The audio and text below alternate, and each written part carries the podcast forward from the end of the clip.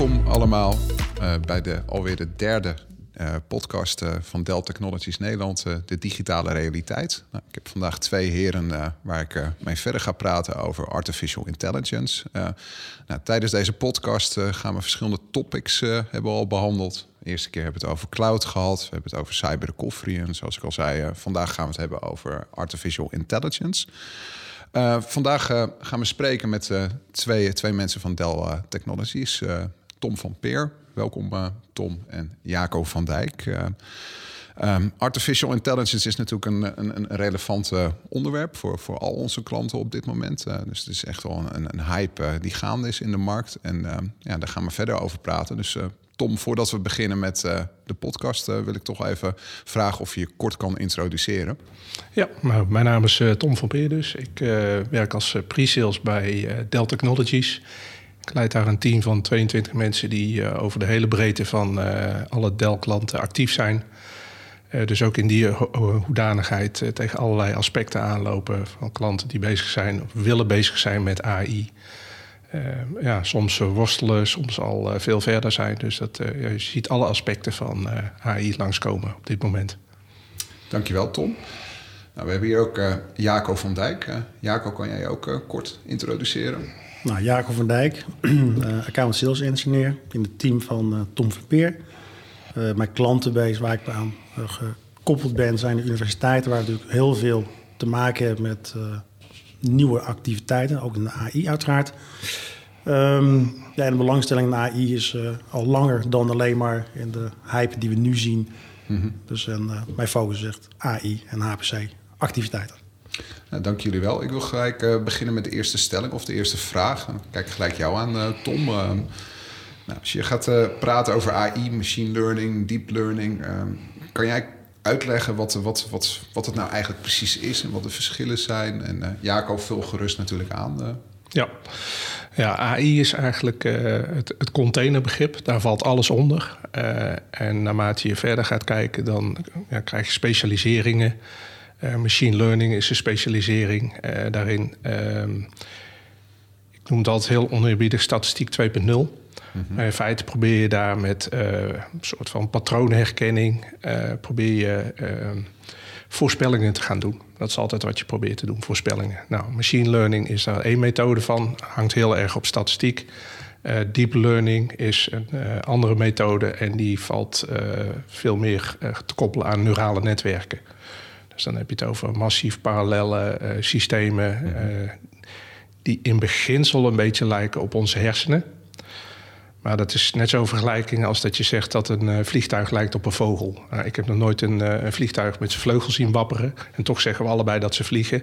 Nou, zo, zo is deep learning ook gemodelleerd naar de hersenen, maar is ook totaal niet te vergelijken. Dus dat is in een, in een vogelvlucht, om dan maar de beeldspraak te blijven gebruiken, zijn dat de verschillen. Je hebt nog één aspect wat bijna niet genoemd wordt, en dat is wat General Artificial Intelligence. En dan heb je het echt over redeneren. Dat is iets wat systemen nog bijna niet kunnen doen.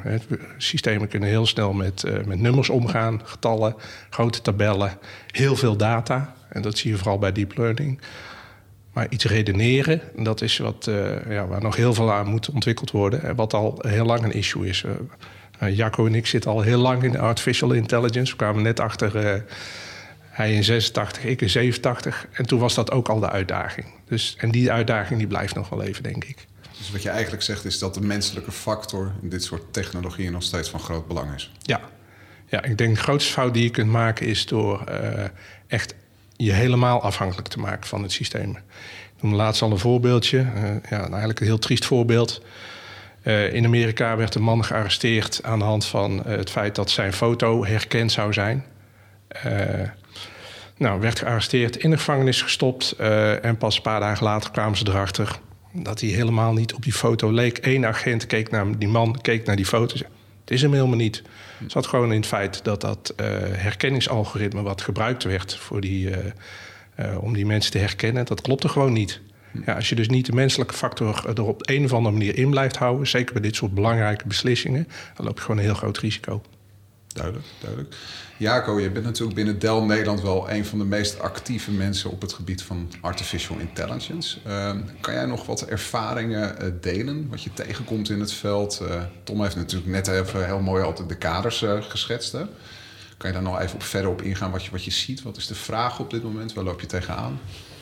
Door op in te haken op wat Tom zegt in over AI. Kijk, het hele cognitieve verhaal van wat wij als mensen hebben, de oog-handrelatie, is natuurlijk een heel moeilijk proces. Uh, ook in AI heb je twee stromingen, wat we eigenlijk noemen het zwakke AI en we noemen het eigenlijk sterke AI, dus AGI.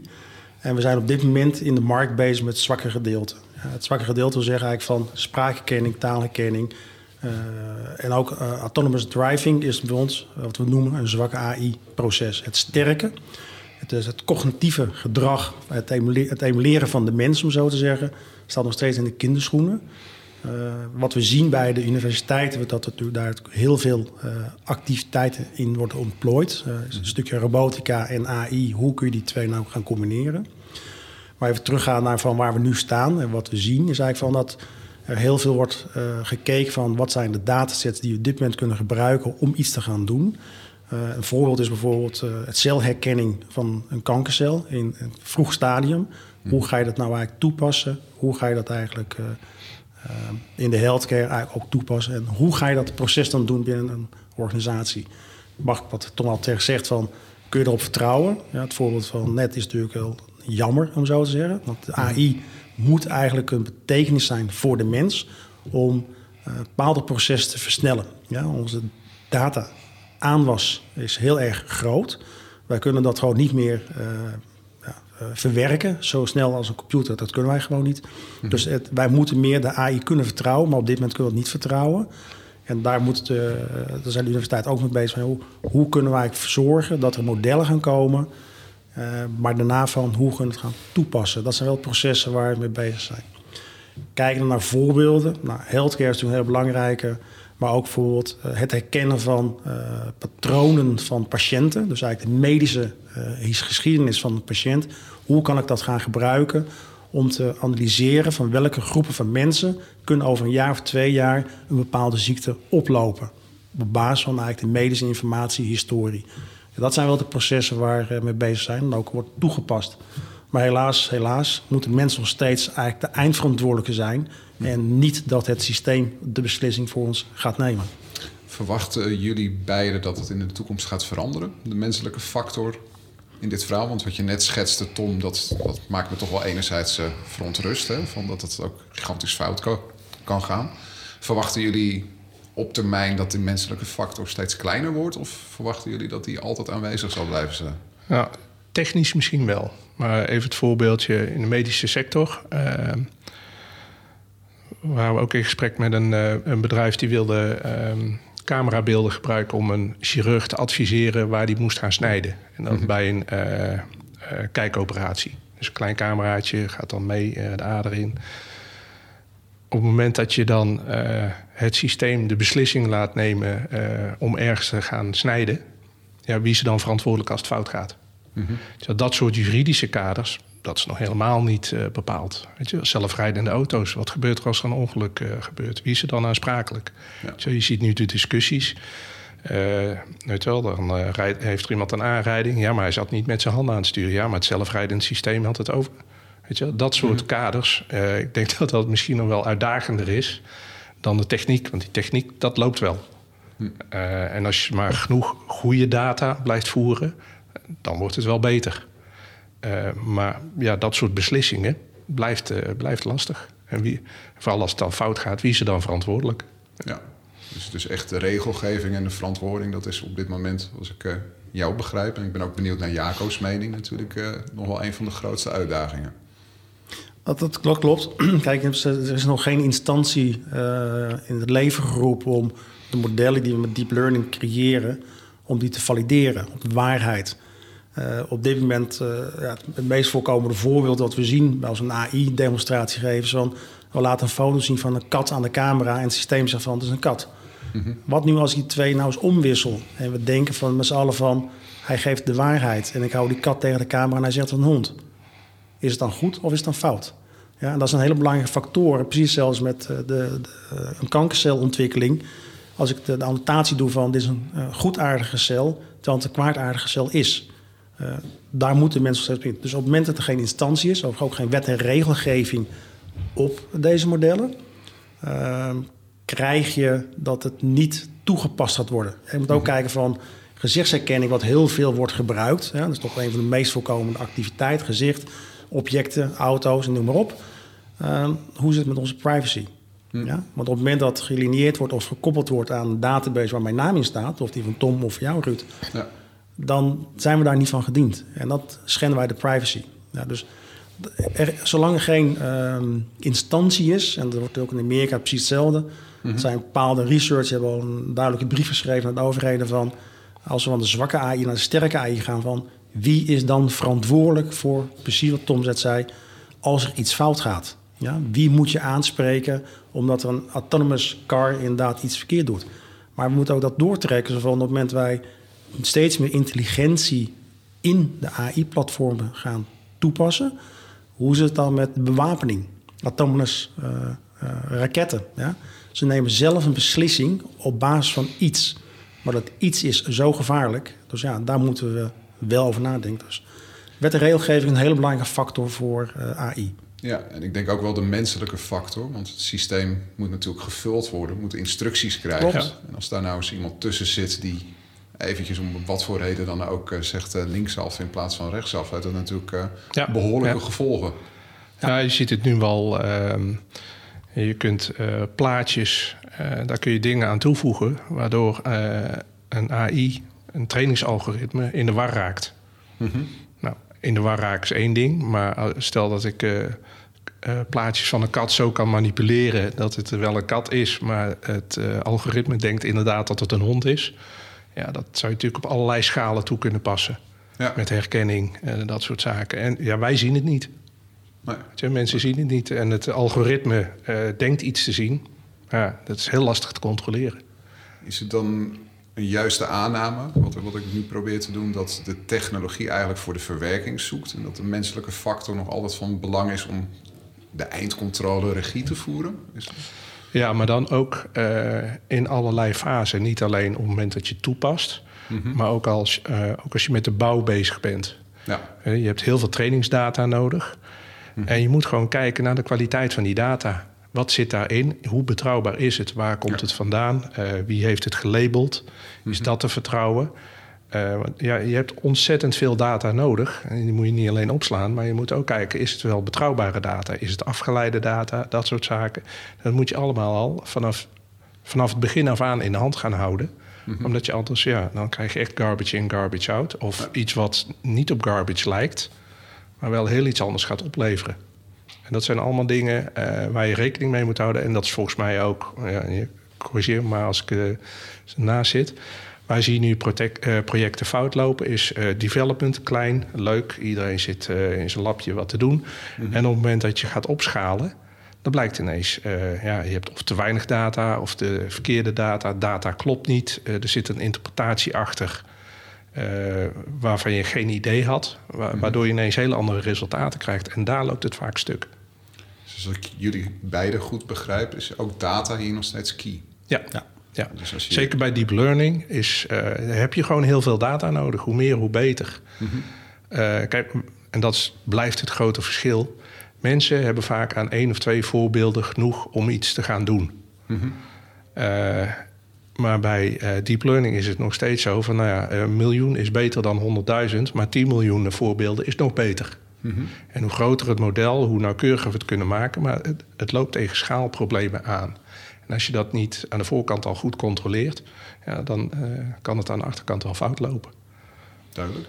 Jaco, kijk toch nog even naar jou, ook over het datastuk. Hè. Stel je bent een organisatie en je hebt nog heel weinig data. Je bent net begonnen. Kan, kan, kan je hier dan al mee be beginnen in die zin? Of moet je eerst wachten? Als ik Tom dan een beetje begrijp, dat je een bulk data hebt waar je slimme dingen op kan doen? Of dat is precies wat Tom zegt. Hè. De meeste AI-projecten beginnen klein. We mm hebben ook een kleine dataset, dus we gaan in eerste instantie experimenteren. Maar wat, wat veel belangrijker is voordat een data scientist uh, de data kan gebruiken, is van wat is de doelstelling van het AI-project. Uh, als je geen goede doelstelling hebt van hoe ga ik AI toepassen in mijn proces of productie, mm-hmm. dan, dan, dan heb je een verkeerde informatie naar de data science toe. Want de data scientist heeft kennis van hoe kan die data waardevol maken.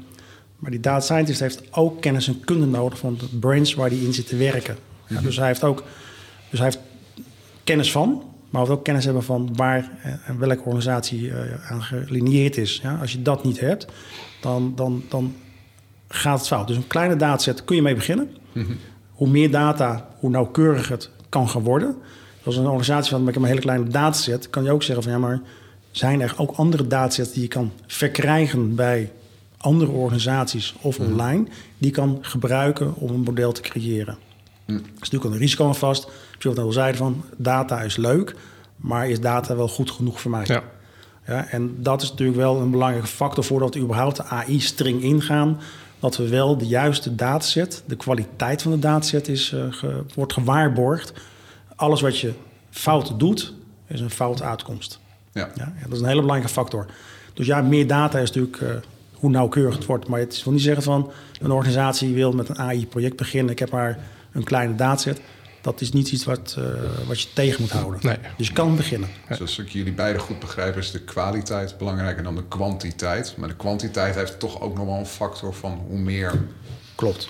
Ja, er zijn, er zijn wel ontwikkelingen gaande om uh, de hoeveelheid trainingsdata te kunnen verminderen. Mm -hmm. maar dat is nog echt in ontwikkeling, dus dat is er nog niet. Dus voorlopig geldt nog hoe meer, hoe beter. Ja. En uh, je kunt natuurlijk data kopen. Nou, een voorbeeld is bijvoorbeeld medische data. In Nederland is het gewoon heel lastig om medische data te verzamelen. Want dan moet de patiënt moet er toestemming voor geven. In Amerika kun je het zo kopen. Hm. Zo, er zijn gewoon een hele grote database, die kun je kopen. Maar wat is daarvan uh, de exacte waarde? Want ja, de, zeg maar, de medische profielen, laat ik het zo maar even zeggen... in Nederland zijn misschien net iets anders dan in Amerika... Mhm. waar je misschien bijvoorbeeld meer last hebt van overgewicht waardoor mensen meer last hebben van hun knieën, van hun gewrichten. Als je dat soort data één op één overneemt en dat projecteert op wat er in Nederland gaande is, ja, dan komen er misschien wel andere uitkomsten uit. Dus, dat dus het voorspellend vermogen moet je dan heel goed controleren of dat wat je koopt ook representatief is voor wat je hier zou willen doen. Tweede aspect daaraan is, uh, als ik het kan kopen, kan iemand anders het ook kopen. Dus als ik een bedrijf ben en ik wil een concurrentievoordeel halen uit, uh, uit die data, ja, dan is het toch wel prettig als ik mijn eigen data ga opbouwen. Want als mhm. ik het koop, ja, dan kan mijn buurman het ook kopen. Ja. Dus dan kan hij precies hetzelfde doen, dus heb je geen voordeel. Dus ook hier zit weer het onderscheidend vermogen in de data. Ja, en als je het zelf kan verzamelen en kan verbeteren, ja, dan heb je een voordeel. Ja. Nou, als ik dan toch weer hoor data, hè, kijk, ik zit, zit uh, voornamelijk in de infrastructuurkant vanuit mijn, mijn rol. En wat ik altijd zie met, met data, het moet opgeslagen worden op de juiste plek, tegen de juiste kosten, met de juiste snelheid. Uh, kan ik dat hier ook een beetje op loslaten, uh, Jaco? Ja, het is een, leuke vraag trouwens. Ehm, want als je inderdaad over hele grote hoeveelheden data praat, moet je het ook alweer getallen aan hangen. Kijk, wat is groot voor een organisatie? Ja, de ene zegt van 100 terabyte, maar even een nummer te noemen, kan klein zijn. Maar van de andere kant heel groot zijn. Wat een heel belangrijk aspect is in het uh, verhaal waar we nu mee bezig zijn, zeer zeker een stukje deep learning, als een algoritme of eigenlijk de libraries genereren, dan heb ik snelheid nodig vanuit de storage infrastructuur. Ja, dus de infrastructuur moet wel zo gesized zijn dat de compute gedeelte de data op een goede, snelle wijze aangeleverd krijgt.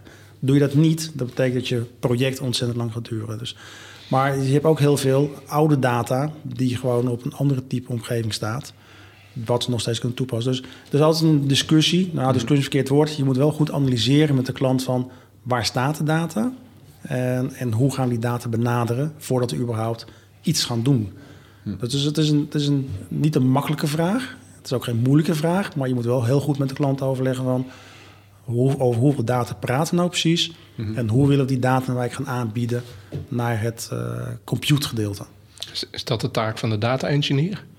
Dat is meer de taak van de data engineer. Ja, uh, ik moet je eerlijk zeggen dat de data engineer bij de universiteiten niet zien. Dat is natuurlijk allemaal in één persoon. Mm -hmm. Kijk ook inderdaad steeds meer rollen in het verhaal van uh, het analyseren van de dataset. En hoe zetten we de data nou klaar? Uh, want data is natuurlijk gestructureerd en ongestructureerde informatie. En wat de data scientist, de data engineer, en we hebben nog een paar andere namen uh, die we nog niet echt hier in Nederland zien, is van hoe gaan we nou die data aanbieden aan de desbetreffende wetenschapper of onderzoeker of programmeur. Um, want als jij zegt van ik heb hier vijf verschillende resources van informatie, dat is voor een programmeur bijna onmogelijk. Het is wel mogelijk, maar gewoon onhandig om daarop te gaan acteren. Dus dat moeten we ook nagedenken van hoe gaan we dat uh, uniform aanbieden naar de uh, desbetreffende ontwikkelaar. Als ik jullie beiden dan begrijp, is dataclassificatie, of laat ik een nieuw woord erin gooien, datakadering. Dus het zetten van, van, van kaders op data. Is dat iets wat, van, wat van groot belang is uh, bij dit soort trajecten? Ja. ja. Dat kun je heel kort Volmondig, ja. ja, dus, dus waar ga je dan beginnen met een traject als dit? Ga, ga je dan beginnen bijvoorbeeld om eerst te kijken van wat voor data er in zo'n organisatie is? En wat ik zie vanuit mijn rol is dan dat data heel verspreid is, lastig te vinden is. Ik ken zelfs organisaties die 80% van hun tijd bezig zijn om te zoeken wat ze hebben. Hè, en daardoor maar 20% overhouden om slimme dingen te doen met, uh, met die data. Is, is dat herkenbaar voor jullie? Het is herkenbaar. Um Alleen de vraag die je moet stellen is van... ga je van, ja, van beneden naar boven acteren... of van boven naar beneden in het mhm. proces? Uh, natuurlijk, data heeft voor uh, elke organisatie waarde. Ja, we moeten eigenlijk de, de, data is tegenwoordig het nieuwe goud voor een organisatie. Mm Er zit waarde in. Echter, voordat je kan zeggen van... we hebben waarde in onze data zitten... moeten we wel weten van waar zou die datasets kunnen toepassen in de organisatie. Mhm. En daar begint je AI-project gewoon... En dan kunnen we dat terugslaan naar de data scientist. Die zegt van oké, ik heb hier mijn richtlijnen. Welke dataset biedt mij die waarde om dit AI-project te ondersteunen? Mhm. Want zonder deze informatie kan een datascientist uh, achter zijn bureau zitten en alle data kijken. Maar elke data is voor hem gewoon waarde. Dus we moeten wel heel specifiek zijn. Welke informatie willen we eigenlijk uit die dataset gaan onttrekken? Ja, dus dat, dat, is wel even een, een mhm. wat we met z'n allen soms wel eens heel makkelijk overheen stappen. We hebben data en data is waarde. Dus dan heel simpel ja. Maar voor de organisatie is pas waarde op het moment dat we weten wat een AI-project moet gaan worden en welk proces het gaat ondersteunen. En dan kun je de waarde tot, ja, tot een concurrentiesituatie uh, creëren. Dat je dus meer uh, je processen kan versnellen. Dus, dus Tom, om even op aan te haken, wat Jaco net uh, vrij helder uitlegt. Um, begin je dan eigenlijk aan de achterkant al. Dus eerst gaan nadenken om wat de mogelijke uitkomst gaat zijn die je wil behalen als organisatie. In plaats van dat je aan de voorkant begint uh, met technologie en dat soort dingen. Dus je kijkt eerst naar het resultaat wat je wil halen. Ja. En mijn advies is: begin klein. Hm. Echt, uh, kijk naar je bedrijfsprocessen en pak daar een stukje uit waarvan je heel goed weet wat, uh, wat erin gaat en wat eruit hoort te komen. Mhm. En als je daar een klein stukje van hebt, wat, wat goed voorspelbaar is op dit moment, dan zou je daar AI op los kunnen laten. Want dan bouw je ervaring op. En je loopt niet tegen het punt aan dat je ineens, oh, ik heb data daarvan nodig, ik heb data daar vandaan nodig. Wat is de kwaliteit? Wat moeten we nog doen om die data op de goede kwaliteit te krijgen? Dus begin klein, doe ervaring op en ga dan langzaamaan uitbouwen moet niet proberen om je hele bedrijfsproces te vervangen. Nee. Want dan uh, ben je jaren onderweg en dan kom je er inderdaad achter wat er allemaal fout zit in je bedrijf uh, waar het aankomt op data. Dus begin klein. Zodat je weet wat eruit moet gaan komen. En als het fout gaat, is er nog steeds geen man overboord. Duidelijk, duidelijk. En Jaco, jij bent natuurlijk of vrij actief in het veld al met, uh, met dit soort uh, trajecten. Uh, wat zie je op dit moment bij, bij je klanten al gebeuren op dit, dit moment? Kan je iets schetsen met trajecten waar je mee bezig bent op dit moment en ervaringen vooral? Ja, waar zullen we beginnen? Kijk, dat het. Um, ik zit even na te denken wat het mooiste voor wat, wat, wat we eigenlijk echt actief mee bezig zijn bij de, de universiteit. Is natuurlijk van bij elke faculteit zie je natuurlijk wel een AI-project ontstaan of uh, iets anders uh, in het uh, landschap. Um, wat we zien is niet zozeer van wat zijn ze aan het doen, maar meer eigenlijk wat we zien is eigenlijk de vraagstuk van hoe gaan we het doen. Mm -hmm. En natuurlijk soms veel belangrijker, want ze hebben al een bepaald idee om iets te gaan doen. Daar zijn wij eigenlijk als Delta Technology niet echt in betrokken. Ze hebben natuurlijk al een, iets ge, in gedachten van dat willen we gaan onderzoeken. Maar waar ze wel naar kijken is van hoe kunnen we vanuit een centrale organisatie de faculteiten op een betere wijze gaan ondersteunen. Ja, van wat voor technologie heb je nodig om dat project te ondersteunen? Um, en we hebben natuurlijk in het landschap van uh, deep learning hebben we natuurlijk verschillende mogelijkheden om daar uh, infrastructuur aan te koppelen. Nou, mhm. Die vertaalslag, dat doen we natuurlijk uh, met universiteiten gezamenlijk. meestal hebben zij al een, een, idee van wat ze willen gaan doen. Dat is natuurlijk logisch, dat heeft iedereen. Maar wij willen graag die discussie aangaan van... oké, maar je hebt hiervoor gekozen, maar waarom?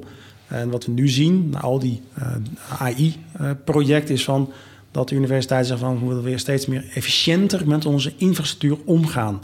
Zowel om nu wederom een statische omgeving te gaan kopen en het natuurlijk verkopen, is, is eigenlijk niet meer wat we moeten gaan doen. Ja. Het is een generieke omgeving binnen de universiteit.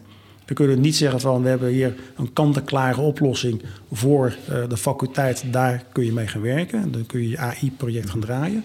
Maar de andere faculteit zegt ja, maar daar kan ik niks mee. Ja, dus we gaan steeds meer kijken, samen met de universiteit, van hoe kunnen we eigenlijk, uh, wat wij noemen dan time to market, doen we hier time to research. Mm -hmm. Van hoe kunnen we sneller eigenlijk die AI-projecten ondersteunen. Dus eigenlijk een dynamische infrastructuur, op, dus op vraag en aanbod, eigenlijk de, de projecten te ondersteunen. Uh, het is niet helemaal het antwoord op wat je nou, denkt op de, op de vraag, maar het is meer eigenlijk van hoe we kijken naar, naar AI-projecten. Kijk, de uitkomsten uh, zijn natuurlijk legio. Ja? Een paar voorbeelden geven van is van uh, containers die van schepen komen. Hoe controleer je nou of een container defect is? Ja? Mm -hmm. Dat is dus een AI-project. Ja? Eigenlijk formuleert het heel simpel van... het is herkenning van informatie, imaging... We hebben herkenning van geschriften, ja? geschreven tekst... en dat herkennen van wat staat er nou precies dat zijn allemaal wel projecten die gaande zijn bij de universiteiten. Maar wij zitten meer in de discussie vanuit Delta Technologies van... maar wat heb je nou daadwerkelijk nodig om die projecten goed te kunnen ondersteunen... zonder dat eigenlijk we te veel doorbelasten, berekenen naar de klant... maar wel meedenken van hoe kunnen we ook een dynamische infrastructuur gaan opleveren. Naast het ondersteunen van projecten, Rijtel AI is natuurlijk een verzamelnaam van heel veel dingen... maar ook de applicaties en programmatuur hoort daarin... En, en daar zien we bij uh, universitair, maar ook commerciële organisaties wel een uitdaging ontstaan. Uh, we praten natuurlijk over de scientific software die dus moet gaan draaien op een AI-platform of uh, AI en een HPC-platform.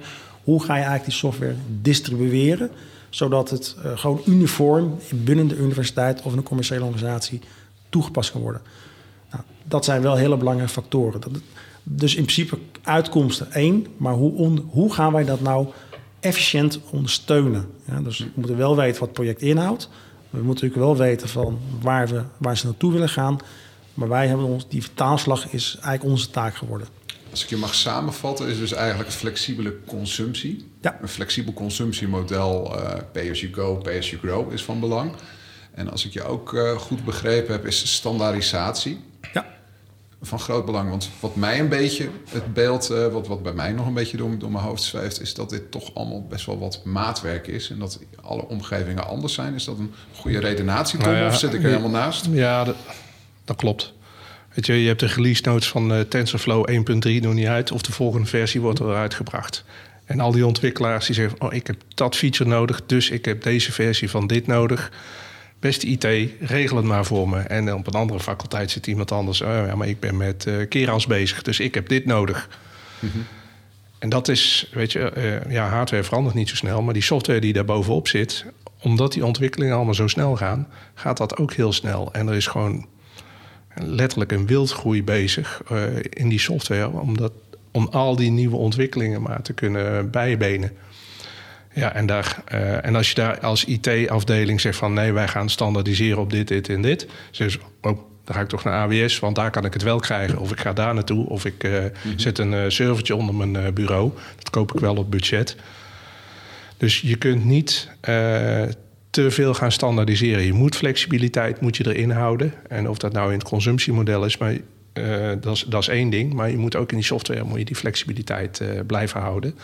Omdat het zo snel gaat. Je kunt je niet zeggen van, nou, dit jaar gaan we alleen maar deze versie gebruiken en over een half jaartje doen we wel weer een upgrade. Dat kan gewoon niet meer. Nee, dus het is heel dynamisch, als ik het goed, ja. Uh, ja. goed ja. begrijp. Ehm, ik hoorde je al iets zeggen over cloud. Kijk ook gelijk even naar, mijn, naar Jaco. Hè. We hebben natuurlijk in de eerste podcast samen met Erik Zandboer daar uh, veel over gesproken. Dat het steeds versnipperd of steeds meer op, op, op, op, verschillende platformen wordt neergezet. Is dat ook een trend wat jullie zien in AI en deep learning? Absoluut. Um, zeker als je begint. Ja, je kunt zo bij Google terecht. Uh, op een gratis account kun je al dingen ontwikkelen in, in allerlei notebooks. En zo. Je kunt heel snel aan de slag. -hmm. Op het moment dat het gaat groeien, ja, dan zegt er iemand van... oké, okay, ik heb een GPU nodig of ik heb een deel van de GPU nodig. Kun je ook bij Google of AWS krijgen. Mm -hmm.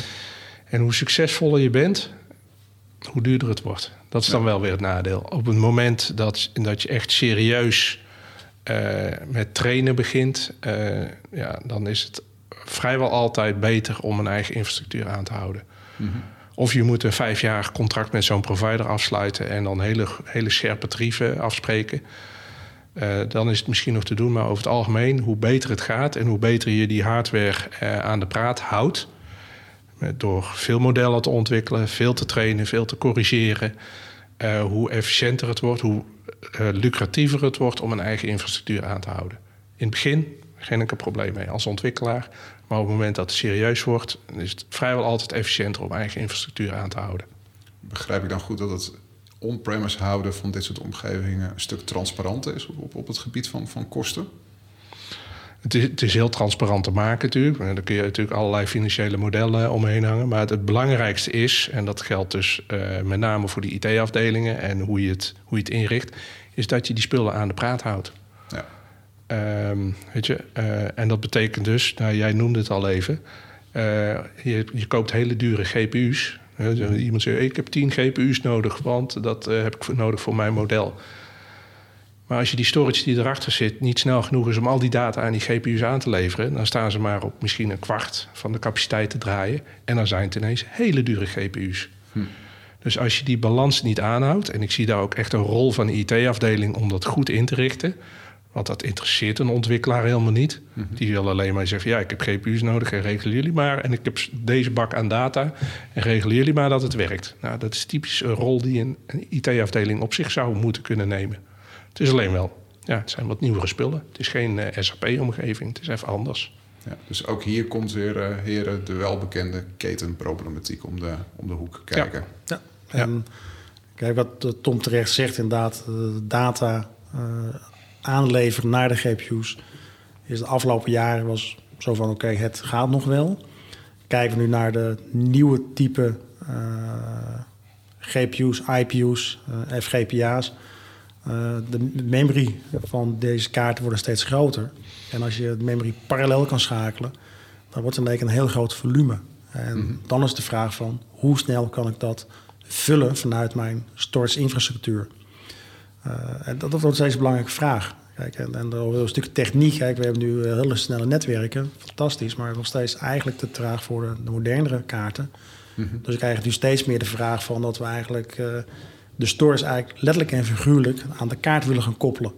Ja, dus dan krijg je eigenlijk nieuwe technologie, dat is NVMe over Fabric, mm -hmm. is nu eigenlijk al een uh, gewenste uh, omgeving.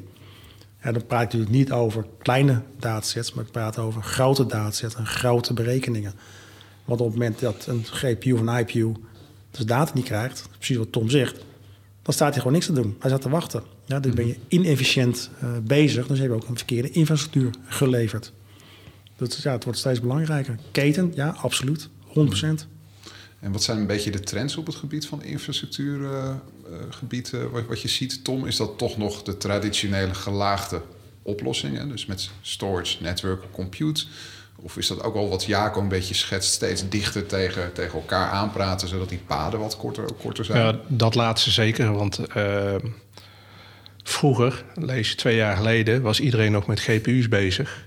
En nu komt er steeds meer dedicated hardware uh, die specifiek voor AI wordt gebouwd. En mm -hmm. GPU was natuurlijk niet bedoeld om AI op uh, te doen, maar het werkte toevallig heel goed. En je ziet uh, steeds meer ontwikkelingen. Nou, uh, IPU, jij noemde het al, Graphcore is bijvoorbeeld zo'n ontwikkeling. En die zijn echt specifiek gebouwd voor AI. En als je daar je infrastructuur, dus je storage, je netwerk en de compute die het ook nog aan moet leveren, daar niet op aanpast, ja, dan, uh, daar moet je echt wel iets aan doen. Ik denk dat er wel goede ontwikkelingen zijn. Ja, NVMe over Fabric is een voorbeeld. Ehm, ja, netwerken moeten toch ook steeds sneller worden. Dus ja, maar je moet het wel allemaal in balans blijven houden. Daar ontkom je niet aan. Want ik denk dat het nog wel verder gaat met... eh, ik denk dat we pas aan het begin staan van de dedicated hardware ontwikkelingen op dat gebied. Ja, want wat zijn een beetje de uitdagingen die jij ziet, Jacob, bij organisaties die hiermee beginnen? Is dat echt het hardwareplatform? Is dat kennis en kunde? Of is dat die wildgroei aan data die jullie al, allebei al heel mooi eh, schetsten? Allemaal. Eigenlijk allemaal. All of the above, ja. Ja, want wat, het, het, het een sluit het ander niet uit eh, in dit geval. Kijk, het, eh, we, we hebben wat de allergrootste uitdaging. Ik heel veel vragen. eh daar praat ik heel erg specifiek over de universiteiten. Vanuit de faculteit, vanuit de research, komt eigenlijk bij het eh, centrale IT-organisatie Ja. terecht. En eh, voorheen kon men dat eh, wel afhandelen of wel eh, verwerken, die aanvragen. Maar op het moment nu AI erbij komt, krijgen we steeds meer software. En dat komt allemaal bij hetzelfde team terecht. Dat betekent dat het team wat niet groeit, krijgt wel een veel grotere eh, aanvraag voor het leveren van de software op het platform. Dus de, de, de infrastructuur, eh, ja, dat staat er al. AI komt erbij. Men moet eh, roeien met de riem die ze hebben. Maar waar ze dus eigenlijk letterlijk en figuurlijk in verdrinken, is van hoe krijgen we nou zo snel mogelijk eh, de desbetreffende software, waarom gevraagd wordt, operationeel op het desbetreffende platform. Eh, dus die infrastructuur krijgt er nu ook last van. Eh, waarom? Eh, Tom van, je gaat over TensorFlow 1.03 praten met bepaalde release notes. En we zitten ook op 3.7. Maar er zijn ook andere omgevingen die specifieke kaarten verwacht in een platform. Ja. En, en, en op het moment dat je deze software draait, is de vraag van hoe vaak wordt dat systeem aangesproken om die applicatie te ondersteunen. Als ik dus een statische infrastructuur koop specifiek voor deze applicatie, ben ik dus niet echt flexibel bezig. Dus wat we zien met het aanleveren van software, moet het ook gaan doen met het aanleveren van de hardware. En dat is ook zo belangrijk. eh, we praten ook over wat zijn de veranderingen en hebben dedicated eh, ontwikkeling op AI. Is eigenlijk die dynamic infrastructure die we willen creëren. Dus op het moment dat een eindgebruiker zegt, of een, maakt niet uit wie het is, maar die vraagt om van ik wil een Intel machine hebben met, eh, ik noem maar even heel gek getal, 10 GPU's van een bepaald type. Dan wil ik dat dynamisch eigenlijk in elkaar kunnen sleutelen. Ja, het klinkt gek dat ik met een schroevendraaier ga, maar dat doe ik niet, maar ik doe het softwarematig. En op het moment dat dat gedaan is, dan ga ik de software erop zetten. En de desbetreffende persoon kan dan met zijn eh, systeem gaan werken. Maar op het moment dat die klaar is, dan ontbind ik eigenlijk dat systeem. En die GPU's komen weer vrij voor andere activiteiten. En dan ben je dynamisch bezig. Dus je kunt een pool creëren van verschillende typen eh, controllers. En die controllers ga ik toekennen op het moment dat ik hem nodig heb. ja, dus je bent veel efficiënter bezig met je infrastructuur. En het klinkt allemaal heel makkelijk. Het is ook heel makkelijk als je ermee gewerkt hebt. Als je de eerste kant een keer hoort en ziet, denkt iedereen van, waar heb je het over? Maar het is er al. Eh, alleen we moeten het nu toepassen in de softwarelaag. Ja, dat het een, precies wat jij net in de keten van compute, eh, eh, storage en netwerking, heb je ook te maken met een keten software, hardware. En hoe kan ik dat in één commando eigenlijk realiseren? Want we hadden het over, nou, over cloud. Cloud is natuurlijk een heel goed startmoment. Op een gegeven moment krijg je natuurlijk de omslagfactor van wanneer wordt het duur en moet ik weer terug. Maar eigenlijk wil je eigenlijk dezelfde functionaliteit hebben binnen de organisatie, zodat je een, een cloudmodel kan creëren intern. Ja, dus dan ben je veel efficiënter bezig eh, met je hardware, maar ook veel efficiënter bezig naar de eindgebruiker toe. Want daar wordt niet doorbelast door hele dure systemen. Hij wordt alleen maar doorbelast als doorbelasting wordt gedaan voor het gebruik van de infrastructuur. Ja, dat is wel wat we dus eh, aan meewerken, laat ik het zo zeggen. Dus wat jullie beiden een beetje zien, is dat ook hier weer het, het juiste inzicht en overzicht van, van, van, van groot belang is bij dit soort omgevingen. Dat je van tevoren weet van als ik het daar neerzet, dat het dit gaat kosten. Dat het deze performance oplevert. En dus, dus die dynamiek om dat inzicht te hebben, die blijft ook hier weer van groot belang, als Ja. ik het goed begrijp. Ja. Het, is, ehm, maar het is een nieuwe rol voor je IT-afdeling. Mhm. Zijn natuurlijk, dit, dit zijn ze al gewend. Hè? Iedereen die eh, virtualisatie gebruikt, het nou VMware of eh, Microsoft of iets anders is, die kent dit al. Alleen moeten we dit nu doortrekken naar eh, het AI-platform. dat het daar ook kan, zodat je efficiënt je resources kunt gebruiken. Dus qua denkwijze is er niks nieuws. Nou, Het is alleen de implementatie die nog even goed gedaan moet worden. Nou, Jaco, als ik jullie net eh, gehoord heb, eh, is, is, is, heeft AI best wel wat impact op de infrastructuur. Een van de dingen die door mijn hoofd even, even ging was van... is dit ook iets wat, wat we zien in een soort van composable infrastructuur? Dus een, een, een aan rekenkracht, pool aan storage, et cetera, et cetera. Zodat je echt die flexibiliteit kan opzoeken. Ja, klopt. Nou goed, we zijn er een paar weken geleden al mee begonnen binnen Dell Technologies om daar eigenlijk, ja, we noemen het dan eigenlijk engineered solutions op de markt te brengen. Het is natuurlijk niet een nieuw concept. Eh, het is al zo oud als de weg naar Rome. We proberen natuurlijk al jarenlang eh, te, te realiseren. Ehm, deze week hebben we de eerste eh, omgevingen kunnen tonen aan wat universiteiten. Dus daar gaan we zeer zeker heen. Ja, dus het is niet zo'n technologie wat over tien jaar gaat komen. De technologie hebben we nu in huis. Ehm, en- maar je moet nog steeds eigenlijk heel goed nadenken over die pools. Van wat gaan we in die pool zetten? Dus composable eh, eh, infrastructures of CDI, wat het eigenlijk eh, onder valt. Daar gaan we nu gewoon mee beginnen. En dat past heel goed in de AI-infrastructuur, maar ook in het HPC-landschap. Ja, maar je bent gewoon veel flexibeler bezig om je infrastructuur operationeel te krijgen. Eens, eens. En Tom, ik ben ook wel heel benieuwd naar jouw visie op, op, op dit on- onderwerp. Wat jij ziet eh, in, het, in het veld. Of vanuit je team dan. Ehm nou, sluit me natuurlijk volledig aan- daarbij aan. Ehm, iemand zei laatst, eh, die was, we waren met een klant in gesprek, die, die waren ook aan het kijken van nou, wat gaan we nu doen met AI. En een van onze CTO's zei, nou, weet je, al je ontwikkelaars, je moet gewoon twee modellen per dag maken. Enfin, Je moet gewoon op die output sturen. En het klinkt heel eh, ja, strak en, en eh, procesmatig, maar je moet gewoon modellen gaan maken om te leren. Ehm, maar dan moet je wel eh, daar ook wat mee gaan doen. Dus dat betekent modellen maken, trainen, trainen, trainen, model aanpassen, trainen, trainen, trainen. En zo heb je een hele batterij met ontwikkelaars die continu bezig zijn om modellen te maken. Ik zou bijna zeggen, het is saai werk, als het niet zo'n leuk vakgebied was geweest. Maar dat betekent wel dat je infrastructuur daar ook op aangepast moet zijn. Dus op het moment dat het echt, echt werk gaat worden, eh, dan moet je infrastructuur daar ook klaar voor zijn. En dan moet hij die flexibiliteit hebben. Want als de ene dag iemand zit eh, te modderen van, oh ja, kom er niet uit. eh, dan moet iemand anders meteen die capaciteit allemaal kunnen gebruiken voor zijn werk, zodat dat versneld wordt. Ja. Ja, en dat is een ontwikkeling. weet je, het, het wordt een beetje volwassen, laat ik het zo zeggen. En dat betekent, eh, je moet wel die flexibiliteit houden, maar je moet ook een beetje sturing kunnen geven. Dus je moet eh, maximale tijd kunnen besteden om eh, zeg maar, al die softwareversies bij te houden. Maar het is wel makkelijk als je eh, ergens een baseline hebt. Dat iemand zegt van nou, hier heb je een, een, een systeem waarvan we weten dat het werkt. Eh, dit zijn de parameters en daarbovenop kun je gaan spelen. Dan hoeft die IT-afdeling hoeft het ook allemaal niet meer zelf te bedenken. Hoe ze al die GPU's aan elkaar gaan eh, knopen en wat voor infrastructuur er dan allemaal achter zit. Zelfs dat soort problemen hebben zeg maar, in de reguliere IT met, met eh, hyperconverged en dat soort architectuur hebben we al opgelost. En ja, diezelfde kant zal het ook op gaan met de AI. Ja. Weet je wel, zorg dat je een goede infrastructuurleverancier hebt, waarbij je een goede baseline hebt, zodat je de tijd hebt om al die complexe dingen die daar bovenop zitten, al die versies van eh, TensorFlow en Keras en zo, waar je allemaal, eh, die je allemaal bij moet houden voor die veel eisende ontwikkelaars en die daar ook recht op hebben. Want ze hebben die feature nodig om iets nieuws te ontwikkelen. Zodat je je daarop kunt focussen. Maar zorg dat die baseline goed is.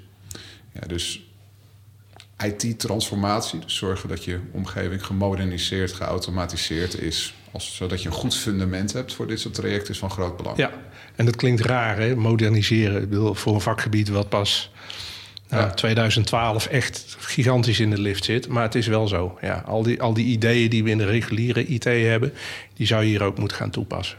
Ja, want ik denk ook, Jaco, dat je deze dynamiek eh, heel goed moet gaan supporteren. Dus je IT-platform moet ook snel schaalbaar zijn, as a service, et cetera, et cetera. Want als die developers moeten wachten, ja, het zijn niet eh, de meest goedkope mensen, is mijn ervaring. Ja, dat is natuurlijk doodzonde. Nou, dan gaan ze weer naar Amazon. Ja, ja, want dat is natuurlijk ook... Daar hoeven ze niet te wachten. En dan krijgen ze wel precies wat ze willen hebben. Ja, het prijskaartje zien ze toch niet.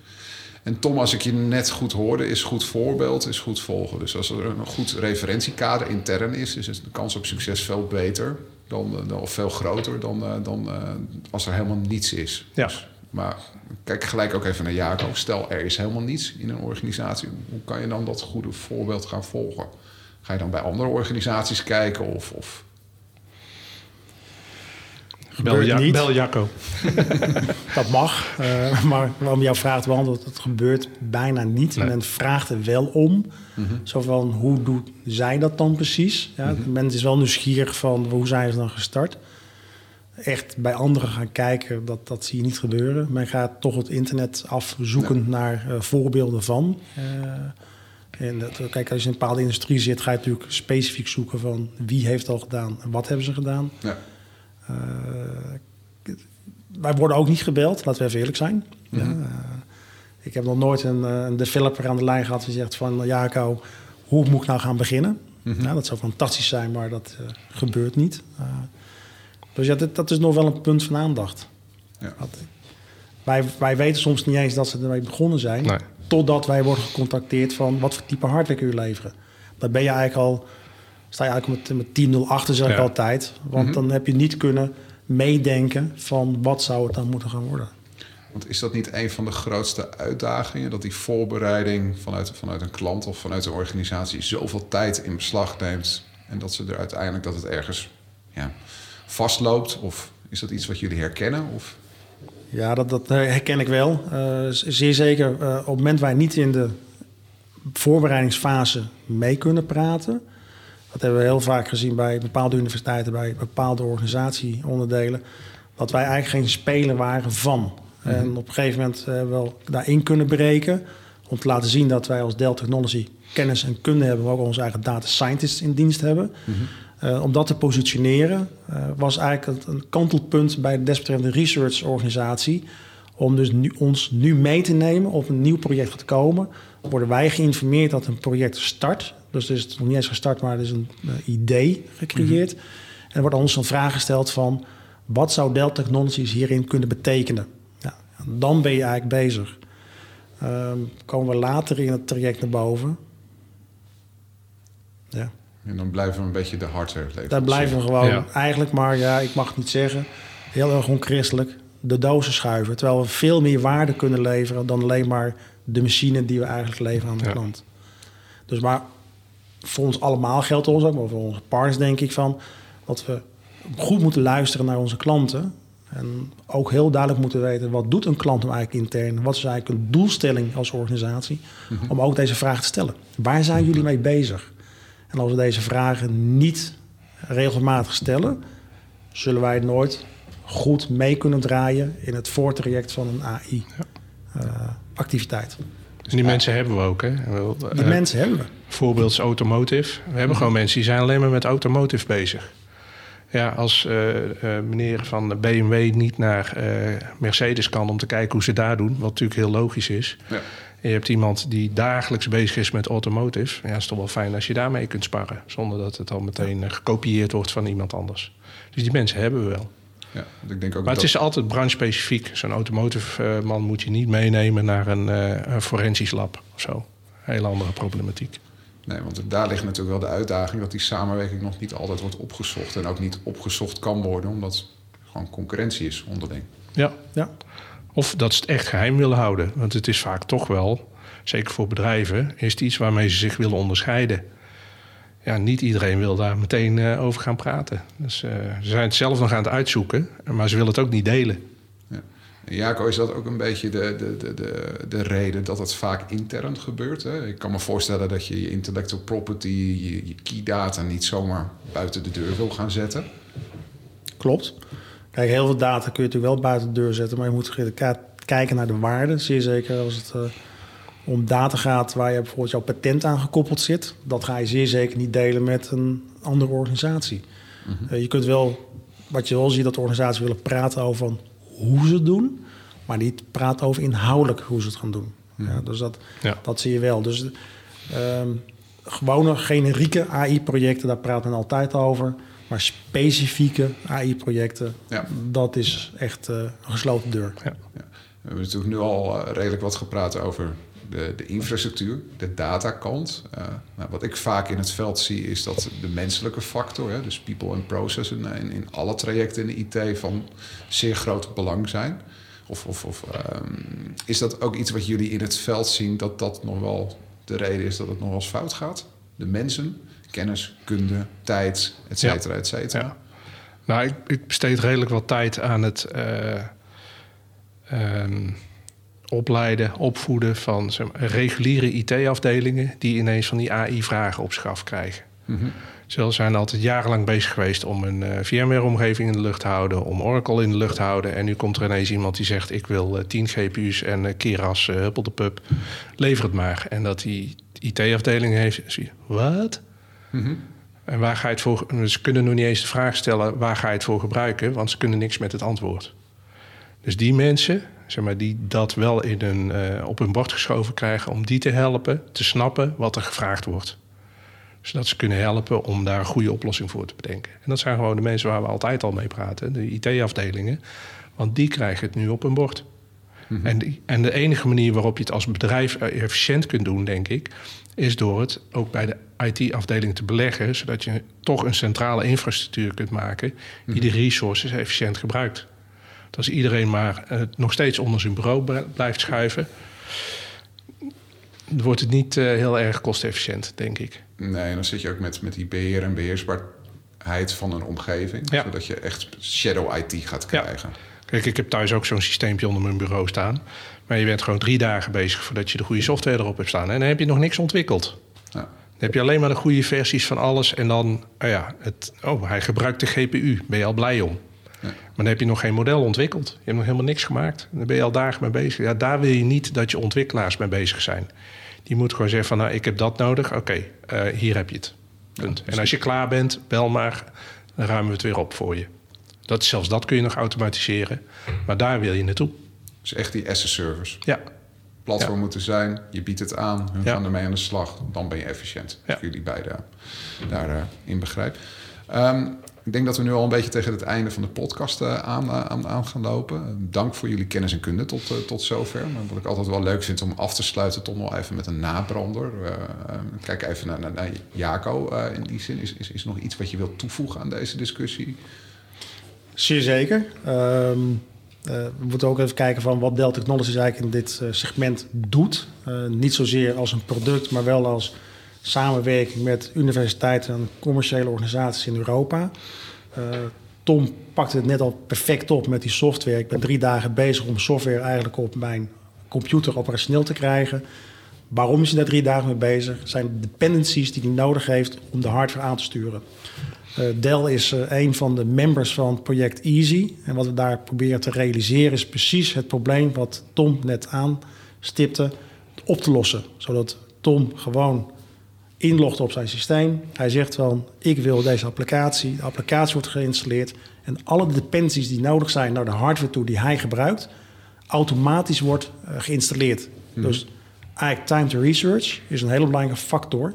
Dus we moeten, in dit project pakken we natuurlijk onze eigen technologie mee... plus de samenwerking met alle universiteiten in Nederland, maar ook daarbuiten... Um, om een Europees platform te creëren waar we door deze problematieken van software distributie eigenlijk elimineren. Ja, daar zijn we bezig, ook als Dell zijnde. En dan zeer zeker met de composable infrastructure. Als je die twee bij elkaar combineert, bieden wij eigenlijk gezamenlijk een waanzinnige oplossing naar de AI-wereld. Gaaf. Klinkt, klinkt uh, heel gaaf aan die kant. Uh, Tom, vanuit jouw kant nog een, een, een toevoeging? Ja, ik kan hier niet overheen natuurlijk. Toch verwacht ik er een. nee, de enige tip die ik kan geven... als je nog wil beginnen met AI, begin klein. Ik heb het in het begin al gezegd. Haal niet uh, de hele wereld op je hals. Uh, het is complexe materie. Begin klein met een, uh, een dataset die je kent, die je mm -hmm. begrijpt en waarvan je weet wat de betekenis is. Als je dat succesvol hebt, nog een stapje, nog een stapje, nog kleine stapjes.